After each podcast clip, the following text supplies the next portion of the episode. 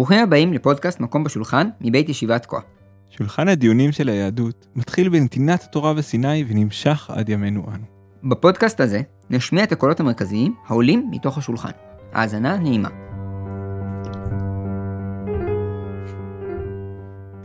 הרמב"ם, שהוא ספר הלכה, כותב על שופר ככה: אף על פי שתקיעת שופר בראש השנה גזירת הכתוב, רמז יש בו. כלומר, עורו ישנים משנתכם ונרדמים הקיצו מתרדמתכם וחיפשו במעשיכם וחזרו בתשובה וזכרו בוריכם. אלו השוכחים את האמת באבלי הזמן ושוגים כל שנתם בהבל וריק אשר לא יועיל ולא יציל. הביטו לנפשותיכם והטיבו דרככם ומעלליכם ויעזוב כל אחד מכם דרכו הרעה ומחשבתו אשר לא טובה. עכשיו הרמב"ם שהוא ספר הלכתי נותן לנו פה מסה שהוא לוקח את השופר לכיוון שהשופר בעצם מופנה אלינו. שאנחנו אומרים אה, לשנות את המעשים שלנו שאנחנו אומרים לחזור בתשובה בעצם בעקבות אה, זה שאנחנו שומעים את השופר. וזה עניין אותי לשמוע את הצדדים ההלכתיים של השופר. זאת אומרת האם הרעיונות האלה מתבטאים בתוך ההלכה? איך איך איך השופר אה, מוצג בתוך בתוך העולם ההלכתי הקלאסי? האם הוא מוצג כמו מצוות אחרות או שיש בו בעצם ייחודיות גם במובן שבו ההלכה מגדירה את המצוות שופר. זה, זה מעניין מה שאתה אומר כי אני, אני באמת חש כבר שנים רבות שבתוך השופר יש הוא ממלא פה הרבה תפקידים. כאילו שנראה לי להתבטא מאוד יפה גם בשלבים השונים של מוסף שאנחנו אומרים אה, מלכויות זיכרונות ושופרות שזה זה מבטא שם אה, צדדים שונים בתוך המצווה של, של ההמלכה של השם או, או להזכיר לקדוש ברוך הוא דברים או להזכיר לנו דברים שאנחנו נחזור כמו שהרמב"ם מדבר כאן אני חושב שבאמת האלמנטים השונים של השופר הם, הם, הם רבים ויהיה מעניין לראות איך הדבר הזה נמצא בתוך העולם ההלכתי. יש לנו גמרא שדנה באיזה בצורה של השופר צריך להיות. האם הוא צריך להיות אה, כפוף או שהוא צריך להיות פשוט. אה, כפוף הכוונה היא שהוא יהיה מסולסל ופשוט הכוונה היא שהוא יהיה רק ישר. הגמרא כבר מבינה שכאילו הצורה פה של השופר היא מבטאת פה קצת בתוך המהות שלה. או יותר נכון המהות של היום. כפוף כי, כי בראש שנה אנחנו כפופים, אנחנו בעצם באים באיזושהי הכנעה כלפי הקדוש ברוך הוא. והצד של הפשוט הוא מתאר דווקא את הצד ההפוך, אולי את הצד שאליו אנחנו שואפים, הצד של אנחנו באים בלי כל הכפיפות שלנו, בלי כל העקמומיות שלנו, כן? כלומר אנחנו באים לא עקומים לפני הקדוש ברוך הוא, אלא דווקא באים ישרים. עכשיו אנחנו באים ותוקעים, או האמירה שגלומה בתוך הספר, אנחנו אומרים אותה ישר בעצם ולא עקום. אנחנו אומרים עכשיו אנחנו מתיישרים, אולי זה השאיפה שלנו אולי ביחסינו מול הקדוש ברוך הוא. זה לא שאני מגיע לקדוש ברוך הוא ושם אני כפוף, אלא שכל השנה כשאני מסתבך עם הילדים ועם העבודה ועם כל התסבוכות של החיים שם אני כפוף כשאני מגיע לראש השנה אני אומר בוא נשים את הכל בצד בוא בוא נהיה פעם אחת כאילו ישרים נשים את נהיה מה שאנחנו מה שאנחנו באמת רוצים להיות ואז באמת הדברים בעצם יותר פשוטים. אני בא ואומר אני פשוט רוצה להיות להמליך את המלך בלי הצהרות מסביב. כן. כשבמידה מסוימת אני חושב שזה גם מתבטא ב- ב- ביחס בין תקיעה לבין השברים תרועה. שתקיעה זה איזשהו משהו שהוא פשוט, אם זה, זה כאילו זה התקיעה הפשוטה, ההמלכה הבסיסית, והשברים תרועה זה השבר, זה, זה, זה העקמומיות, זה הבעיה, זה הבלגן, זה, זה הקשיים. אה, בין אם זה, אם זה מצידנו, בין אם זה קשיים שאנחנו מביעים, מביעים כלפי הקדוש ברוך הוא, כן, אבל זה, זה הצד של השבר בתוך המציאות לעומת הצד של הפשטות בתוך המציאות.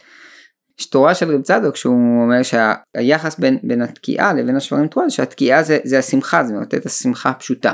לכן זה פשוט. והוא מתאר ממש את התהליך הבסיסי בתוך העולם שהוא מתחיל באיזשהו שמחה מתחיל באיזשהו משהו שלם. ואז יש שברים תרועה? יש איזשהו העולם מתערער. ובראש שנה אנחנו כאילו יש תמיד יש את התקיעה בסוף גם כן שהיא כאילו שוב השמחה הפשוטה של להגיד באמת הכל בסדר באמת איזושהי השלמה שמגיעה אחרי השברים תרועה.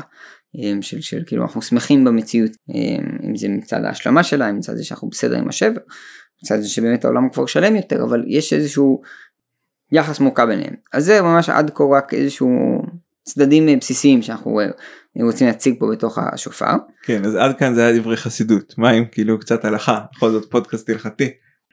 אז אה, לפחות צד אחד שאנחנו רואים בתוך העולם ההלכתי זה, זה שופר בתור אה, יש מצווה. יש מצווה שצריך אה, לתקוע בשופר. עכשיו למה לא כולנו תוקעים בשופר? כמו שלא כולנו בעצם קוראים מגילה. זאת אומרת אנחנו רגילים ביהדות לזה שיש מישהו אחד שעושה קידוש מישהו אחד שקורא מגילה בפורים. ו- וכולנו בעצם שומעים וזאת הדרך שלנו גם לתקוע כי יש אה, מצווה לתקוע ואנחנו בעצם משתתפים במצווה הזאת כי מי, ש... מי שתוקע בעצם צריך לכוון להוציא אותנו ידי חובה. ובאמת בגמרא יש לנו את אה, רב זרע שבא ואומר אני, אני צריך מישהו שיכוון להוציא אותי כדי שבתקיעה כדי שאני אוכל לצאת ידי חובה ולא מספיק לי שאני שומע קול שמישהו תקע אם לא ברור לי שהוא כיוון להוציא אותי. כן כי אני לא זה לא המצווה שלי פה היא לא רק אה, לשמוע ולהרגיש וכל הדברים האלה אני צריך בעצם לתקוע או שמישהו יכוון להוציא אותי מהתקיעה שלו. ויש צורה עוד יותר קיצונית הצורה שבה רבא מציג את זה רבא מציג את זה הוא אומר תשמע בגלל שמצוות זה בעצם דברים שצריכים לקרות ולא ממש לא חייבים שתהיה בהם כוונה ולכן אם מישהו תקע בשביל לשיר או לא יודע מה, תקע בשביל להראות כמה הוא תוקע ש... זהו, יצא ידי חובה. נראה לי שבאמת יש אמנים עד היום שככה משתמשים בשופרות בשירים שלהם. בטח, מה, שופר זה חזק, מה, זה נהדר. עכשיו מישהו תקע ככה הוא יצא ידי חובת תקיעת שופר כאילו כמו שמישהו הרים את הלולב אז הוא יצא ידי חובת לולב כן כי זה מייסה שצריך לקרות ומי שהרים את הלולב אה, יצא ידי חובה ומי שתקע בשופר יצא ידי חובה. וכל הדברים היפים שלך וכל הדברים הרוחניים שלך הם יפים בשביל החסידות אבל יש גם הלכה ובהלכה אם מישהו תוקע אז הוא יצא ידי חובה. אז אתה אומר בעצם שאתה רואה בכמה מקומות בתוך, בתוך ההלכה שההתמקדות שלנו סביב השופר היא דווקא סביב מי שתוקע. כלומר אנחנו רואים שמי שתוקע יש לו גם תפקיד פה. כלומר בעצם המצווה היא לא רק על מי ששומע אלא היא גם על מי שתוקע. יש עוד צדדים שבהם אנחנו רואים את הרעיון הזה מתבטא שזה כאילו מצווה שהיא לא רק על התוקע, כי כאילו עד עכשיו לא הבאת איזה ראייה מוחצת הייתי אומר. יש עוד המון, זאת אומרת זה מתחיל מהרעיון שבעצם יש שופר, ונגיד אם מישהו ציפה את השופר בזהב, אז, אז הוא לא ממש תוקע בשופר, או אם נגיד יש איזה שבר בשופר, אז השופר הוא לא שלם זה לא כלי של תקיעה או אם השופר קטן מדי אז זה גם לא כלי של אה, כלי שאפשר לצאת בידי חובה אין בו שיעור תקיעה כן. זה מופיע עד, עד השולחן ערוך וה, והרימה ש, שגם יש כל מיני הלכות זה שמי שתוקע צריך להחזיק את השופר בצד ימין וזה שהוא צריך לעמוד. כי רואים שהעניין זה לתקוע. זאת אומרת כל השאר יכולים לצאת ידי חובה עם זה שמישהו אחר תוקע אבל העניין זה שצריך לתקוע בשופר. זאת אומרת במובן הזה זה מצווה רגילה לחלוטין. כלומר אתה אומר שבעצם השופר אתה רוצה להתייחס אליו כמו כמו לולב כמו כאילו כל שאר המצוות המעשיות אה, שצריך כאילו ש, שיש בהם צד שהוא מעשי פשוט צריך לבצע את המעשה הזה לא צריך כוונה בשביל זה ולא צריך כלומר צריך רק לכוון לצאת ומה שקורה קורה שם. כן, גם לכוון לצאת בעיקר צריך בגלל שאם אתה רוצה לצאת לחובת מישהו אחר שם אתה בעיקר צריך לכוון לצאת.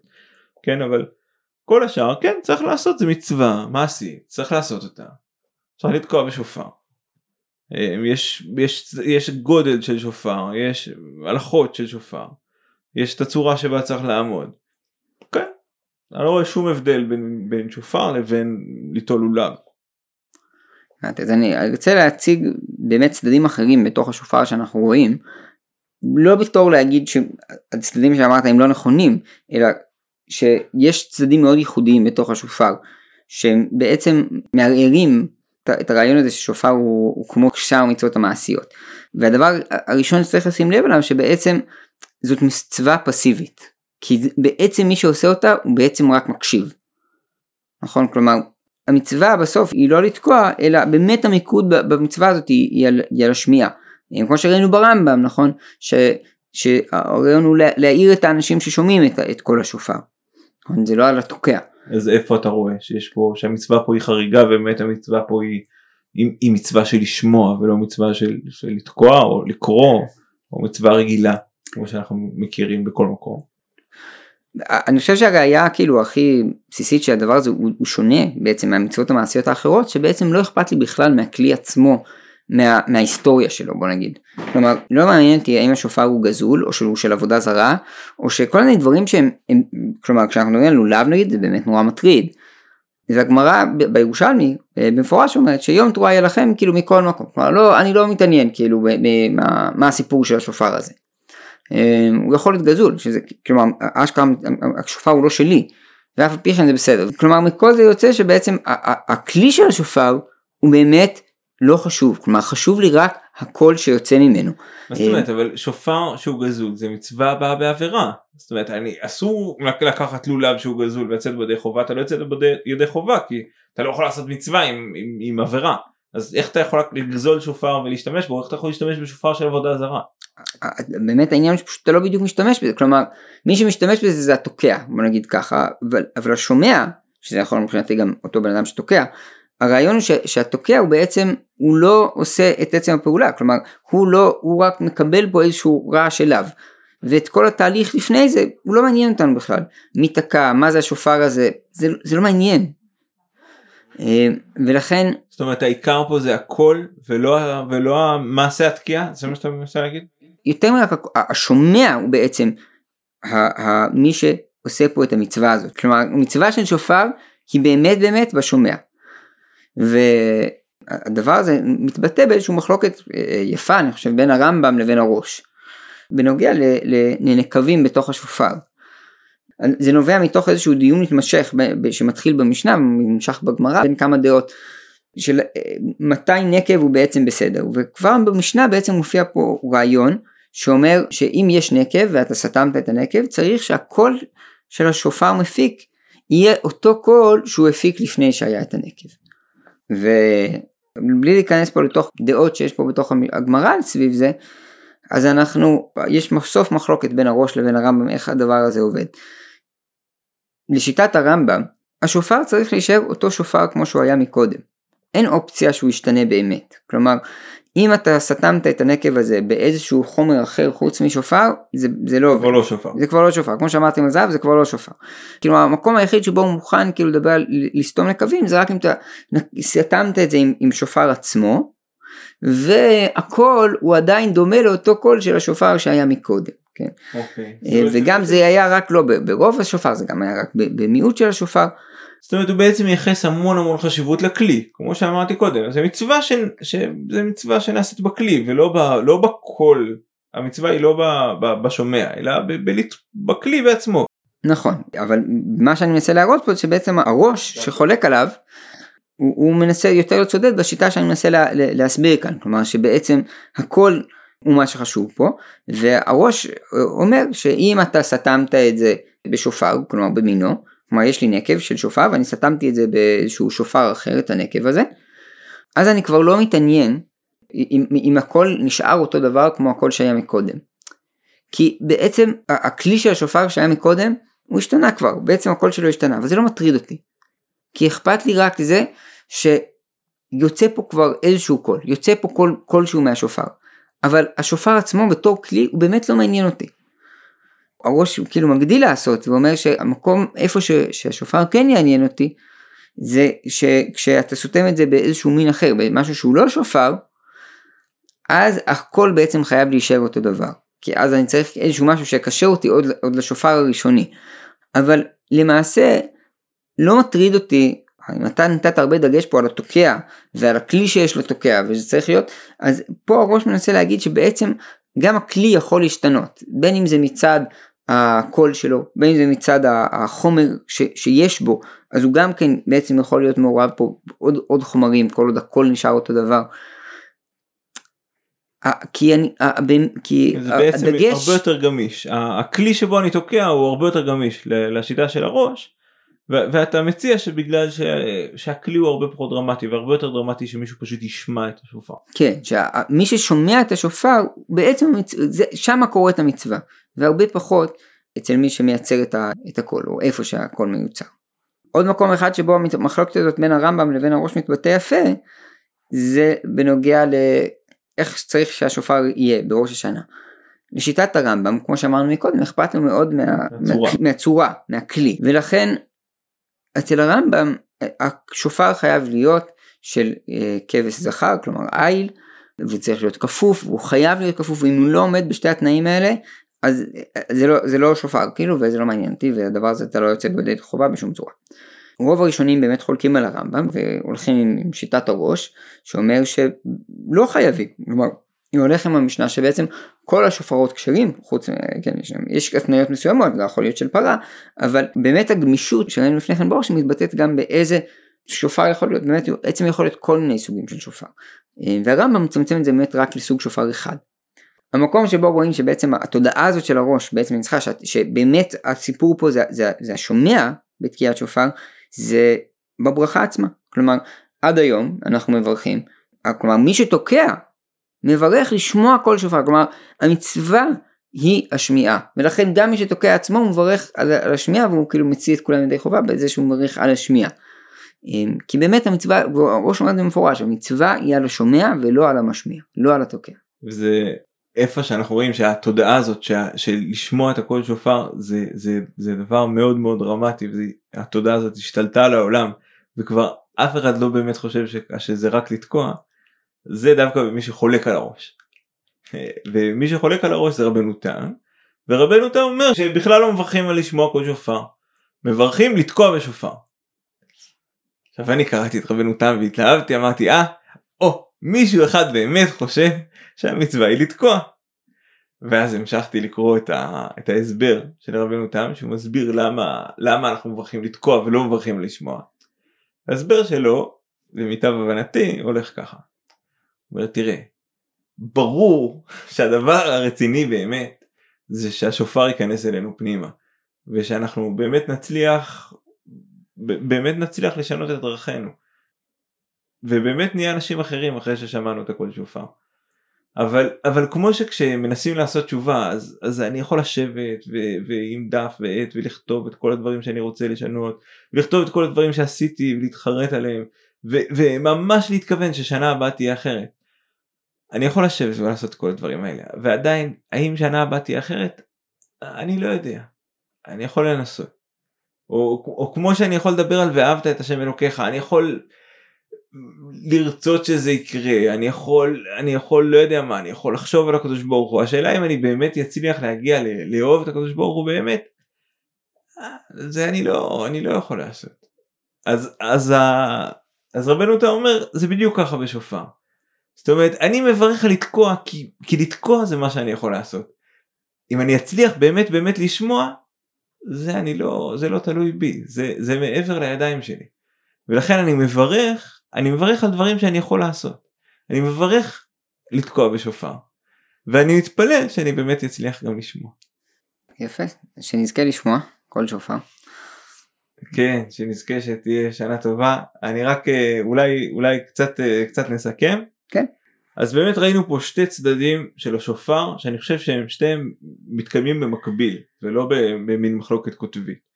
צד אחד זה, זה הצד שהשופר צריך להיות פשוט, שאנחנו תוקעים בשופר, אולי אפילו אנחנו תוקעים בשביל להמליך, אנחנו תוקעים בשביל להמליך את המלך, אנחנו תוקעים בשביל הקדוש ברוך הוא, ומעניין שכל אחד יתקע, אם היה אפשר כל אחד היה לוקח שופר ותוקע, זה צד אחד, והצד השני זה ש... שבאמת העיקר זה לשמוע והעיקר זה שזה ייכנס אלינו אה, ללב. ראינו את שני הצדדים האלה אה, גם סביב השאלה אם זה כפוף או פשוט אה, או סביב תקיעה ושברים סביב השאלה כמה מעניין אותי השופר בעצמו וכמה הוא פחות מעניין אותי כי בסך הכל מעניין אותי שאנשים ישמעו. אני חושב ששני הדברים האלה הם לא מחלוקת קוטבית כמו שאנחנו רגילים שיש פה באמת איזה מחלוקת אלא שתי הדברים מתקיימים במקביל וכמעט אצל כולם אני יכול לראות אלמנטים גם כאלה וגם כאלה. אני אסיים עם, גם עם המשנה שגם המשנה פה היא בעצם אה, עושה פה מהלך חריג שבאמצע המסכת זאת אומרת אנחנו רגילים שבמשנה בסוף המסכת המשנה מביאה כל מיני דברים כאלה יותר רוחניים אבל פה ממש באמצע המסכת באמצע שהיא מדברת על, על שופר המשנה מזכירה את, את הרעיון של, של המלחמה של, של ישראל בעמלק ושמשה כשמשה הרים את הידיים אז אנחנו ניצחנו וכשמשה הוריד את ה... לא, לא הרים את הידיים אז, אז אנחנו הפסדנו. המשנה שואלת מה הידיים של משה הם עושות מלחמה אלא לומר לך כל זמן שישראל מסתכלים כלפי מעלה משעבדים את ליבם לאביהם שבשמיים היו מתגברים ואם לא היו נופלים. אה, ואני חושב שלמשנה הזה חשוב להביא את זה באמצע ממש באמצע הדיונים של, של, אה, של שופר עכשיו משנה זה לא גמרא גמרא מביאה דברים כאלה באמצע משנה היא בדרך כלל מביאה דברים אם מביאה אז היא מביאה אותם בסוף.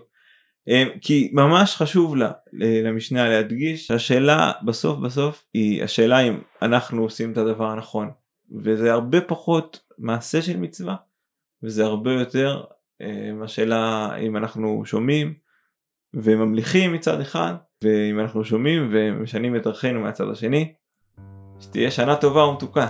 שנה טובה. זהו חברים, תודה שהאזנתם. אנחנו רוצים להגיד תודה לצופיה על אה, עריכת הסאונד. דוד מנוביץ' התגייס ואנחנו מאחלים לו הרבה מזל בשירותו הצבאי. וכמובן תודה לישיבת תקוע על הבית החם.